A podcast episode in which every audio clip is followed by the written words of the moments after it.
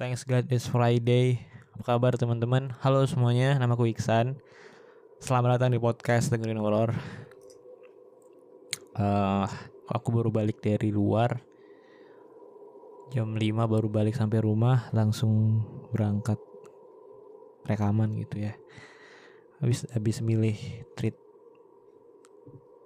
habis dari luar terus sampai rumah langsung nyari-nyari treat yang bakal dibaca nemulah satu tweet yang menurut aku menarik buat dibaca dibahas di sini. Itu ngomongin tentang hotel berhantu Yogyakarta. Yogyakarta ya. Yogyakarta kalau misalnya orang-orang dengar kata Yogyakarta ya aku sendiri kalau misalnya dengar Yogyakarta itu identik sama Malioboro uh, Borobudur sama satu lagi lagu itu ya. Lagu apa ya? Lagu Aditya Sofian kalau nggak salah itu. Ada sesuatu di Jogja. Ada sesuatu di Jogja. Eh ya kayak gitu kurang lebih lah. Ternyata nggak romantis romantis aja gitu. Ternyata ada juga yang horor horornya yang mistis mistisnya karena di daerah Yogyakarta khususnya di Jawa Tengah gitu banyak banget menyimpan cerita-cerita misteri yang sampai sekarang masih belum kita tahu gitu kan semuanya gitu. Dan di sini ada salah satu hotel berhantu di Yogyakarta yang dibahas di tweet ini dari akun Twitter @restupa 718 30152.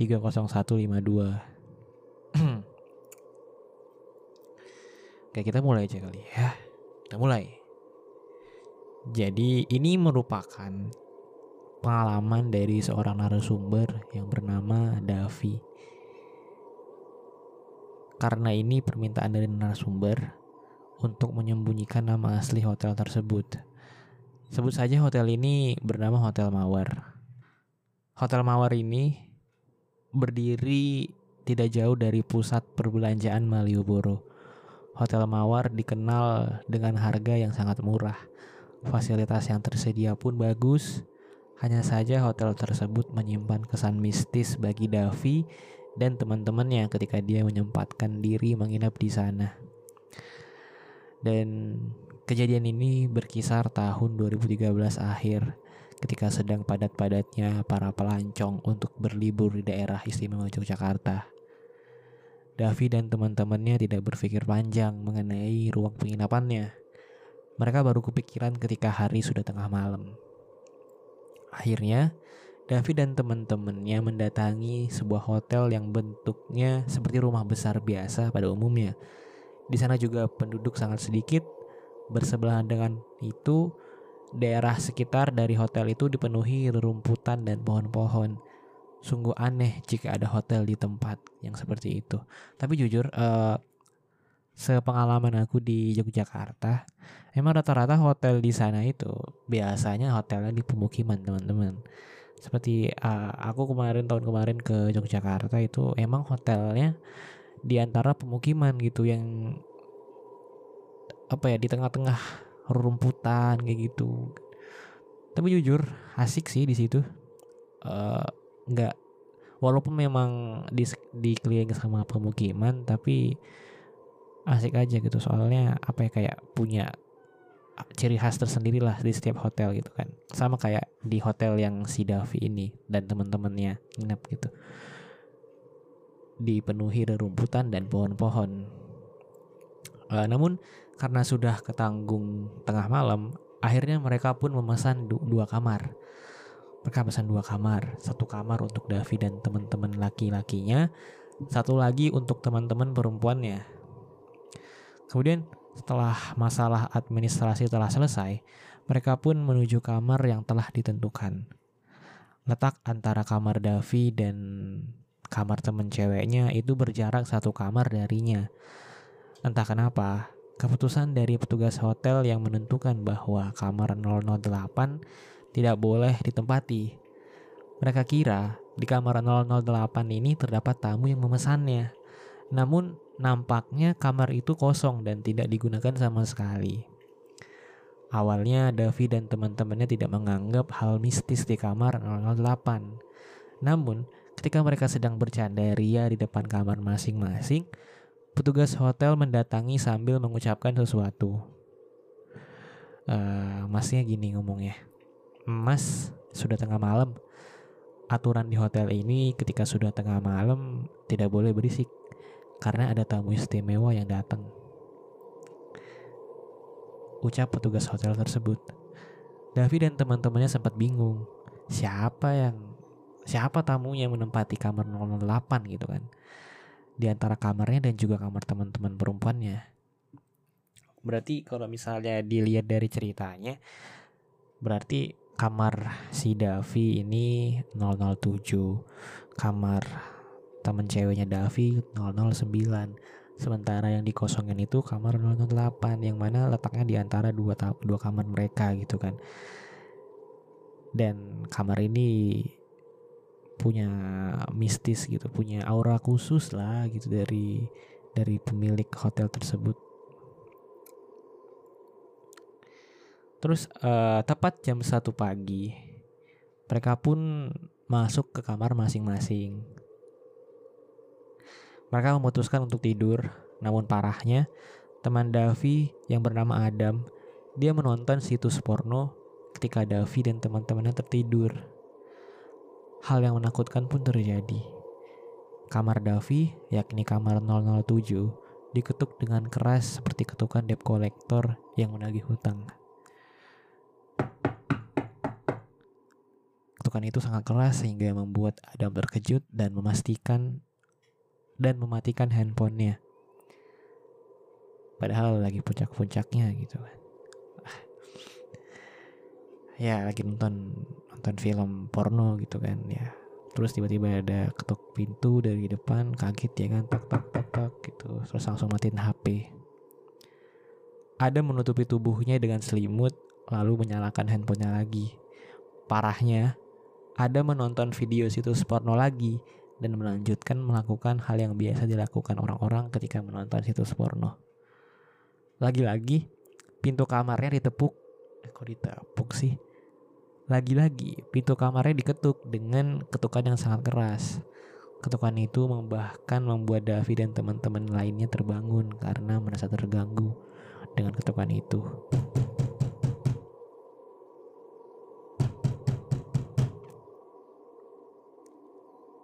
Siapa sih? Tanya Davi. Gak tahu. Dari tadi juga ngetuk-ngetuk pintu.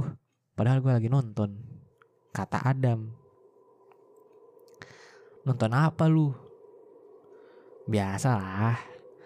Namanya juga cowok normal. Eh parah lu Dam. Tengah malam kayak gini masih aja nonton begituan. Awas, Kali aja ada yang gak suka sama kayak ginian, ucap Davi. Terus dibalas dong sama Adam gitu kan. Eh, memangnya maksud lu apaan? Hah? Terus tiba-tiba ketukan tadi tiba-tiba muncul lagi gitu kan. Mereka ngetok-ngetok lagi gitu. Semakin keras gitu kan.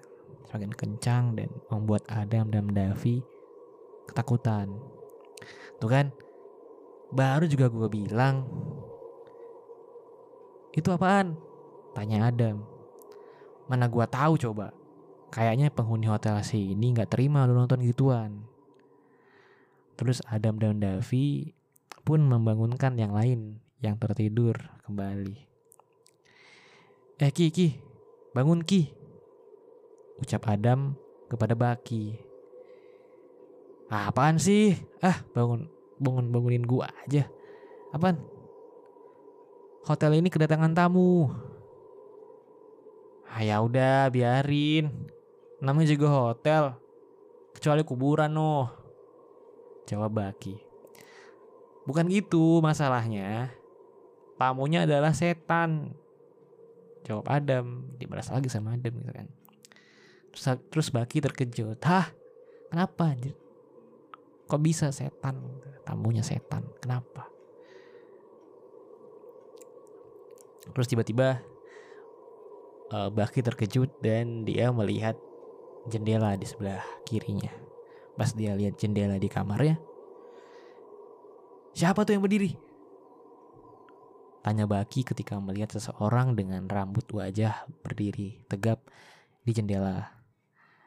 Keadaannya waktu itu gelap, jadi tidak bisa melihat dengan jelas. Sosok itu berdiri tegak, tingginya kira-kira 2 meter. Seluruh bulu kuduk Adam, Baki, dan Davi bangun dengan seketika. Hawa merinding mereka terasa sehingga ketiganya tak bisa berkutik ketika, ketika sosok itu berada di tepat di depan jendela kamarnya. Hmm, jadi berarti makhluk tadi uh, tiba-tiba uh, berdiri di depan jendela mereka kan terus mereka, mereka bertiga kaget diam kayak bisa bergerak merinding gitu Terus uh, Davi nanya sama Adam, Dam, Dam. Terus Adam bilang, kita harus keluar dari hotel ini. Ada yang salah dengan hotel ini. Terus tiba-tiba ada suara telepon manggil gitu kan, kring kring. Adam mendapatkan suara panggilan dari Novita yang berada tepat di kamar 009 temennya nelpon temen ceweknya nelpon nih.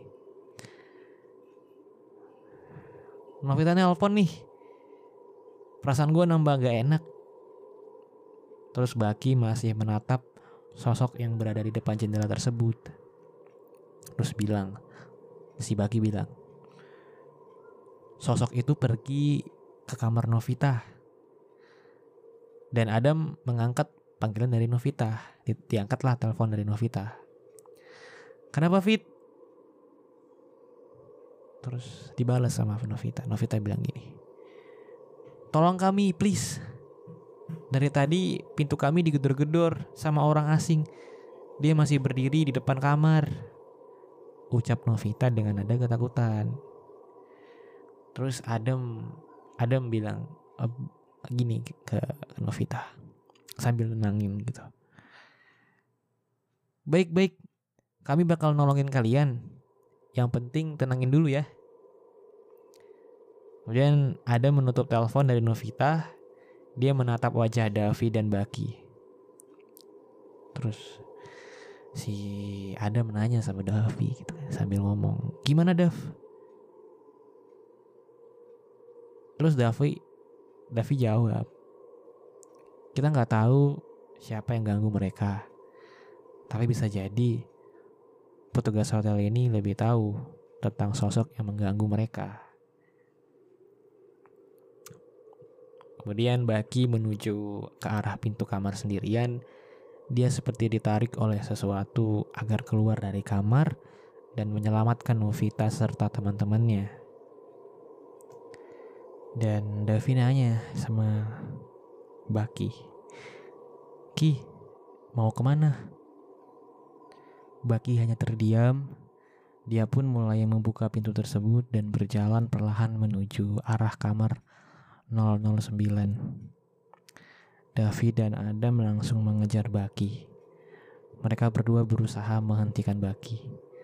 Terdengar sayup-sayup suara langkah dari arah belakang mereka Tubuh Baki berhenti tepat di kamar 008. Terus Davi nanya ke Baki. Ki, mau ke mana? Tubuh gue digerakin sendiri, Dam. Terus terdengar suara langkah kaki semakin jelas dan semakin dekat dengan mereka. Davi, Adam, dan Baki segera menengok ke arah belakang tubuhnya. Ketika mereka menengok ke belakang, betapa terkejutnya mereka menatap dengan jelas sesosok tubuh tinggi 2 meter lebih dengan kedua mata yang sudah tidak ada. Lalu dari mulutnya keluar lidah yang menjulur seperti ular dan kedua tangan yang menggenggam seperti hendak membunuh mereka bertiga. Terus Adam nanya sama Baki. Kiki, itu siapa Ki?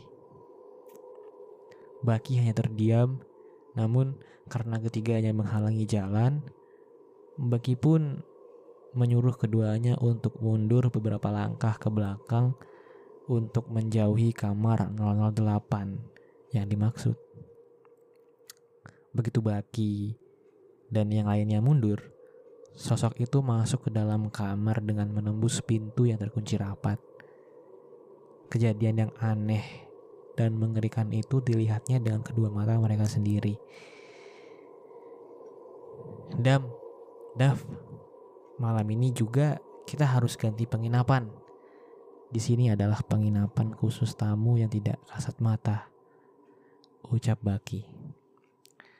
Maksudnya, hotel ini adalah hotel berhantu. Adam dan Davi terkejut mendengar itu. Tidak selang beberapa lama, mereka bertiga mendengar suara Novita dan teman-temannya sedang menangis. Adam dan yang lainnya langsung mengetuk-ketuk pintu kamar Novita sambil mengatakan bahwa mereka sudah datang. Novita langsung membukakan pintu tersebut. Alangkah terkejutnya Baki ketika melihat teman-teman Novita sudah tak berdaya seperti orang yang sudah menyerah. Mereka telah merapikan seluruh pakaiannya untuk bisa kabur dari hotel tersebut. Terus Novita ngomong sama mereka bertiga. Gua nggak mau nginap di sini. Gua mau pergi. Kita keluar dari hotel ini sekarang juga. David dan Adam langsung menyeret dua teman Novita sembari membawa seluruh barang-barangnya. Begitu juga mereka bertiga. Davi, Adam, dan Baki harus cepat mengambil seluruh seluruh barang bawaannya. Ketika mereka melewati kamar 008, mereka menahan suara menahan suara, tangisan, langkah kaki agar tidak berisik dan mencoba untuk tidak membangunkan penghuni kamar 008 yang terdapat sosok aneh dengan tinggi lebih dari 2 meter itu. Mereka pelan-pelan keluar. Pokoknya jangan sampai kedengeran sama penghuni tadi, sama makhluk tadi ya, yang di kamar 008. Terus mereka berenam segera pergi dari hotel tersebut malam itu juga. Para petugas yang berjaga sebenarnya telah melarang mereka untuk pergi. Namun lagi-lagi, Baki merasa kalau hotel yang diinapinya adalah hotel berhantu. Tak ada kejelasan sama sekali dari petugas hotel mengenai sosok yang mereka lihat dengan jelas itu. Para petugas hotel hanya bilang bahwa sosok itu adalah penjaga dari hotelnya. Hal-hal yang terkait dari penyimpangan sesuatu di setiap aturan yang berlaku maka akan menimbulkan sebuah gesekan yang bisa mengundang dari sekitarannya. Dan dari situ, Davi dan teman-temannya belajar banyak hal bahwa makhluk astral juga memiliki tempat yang mungkin tidak diketahui dengan jelas oleh Davi dan teman-temannya. Oleh karena itu, mereka juga berhak dan wajib menghormati keberadaan mereka dan bersikeras untuk tidak mengganggu kenyamanan mereka. Jadi intinya teman-teman,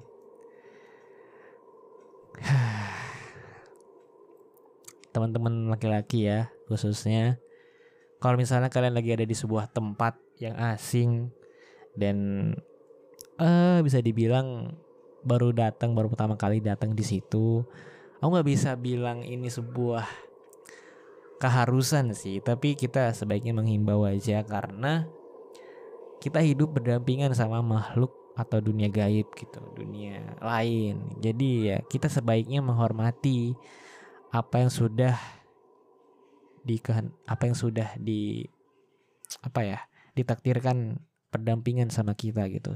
Sama kayak kasus tadi antara Davi, Adam dan Baki yang bermula dari Adam menonton film porno tengah malam mungkin penghuni gaib di tempat itu nggak suka kalau ada hal-hal yang menurut mereka ini nggak nggak etis buat diputar di sini jadi mereka marah gitu kan. Beruntung kalau misalnya kalian di tempat yang aman gitu maksudnya ya penghuni di situ nggak nggak terlalu mempermasalahkan kalian menonton hal-hal yang tidak dibenarkan gitu. Ya kalau beruntung gitu kalau enggak ya bisa berabe gitu kan kan orang juga makhluk kan mereka mah uh, maksud aku mereka-mereka yang makhluk gaib itu kan juga bisa merasa merasa terganggu dan ya wajar lah mereka marah gitu ya. Oke deh, itu aja sekian itu aja sekian dari aku malam ini episode ini. Sampai jumpa lagi di episode berikutnya. Bye bye.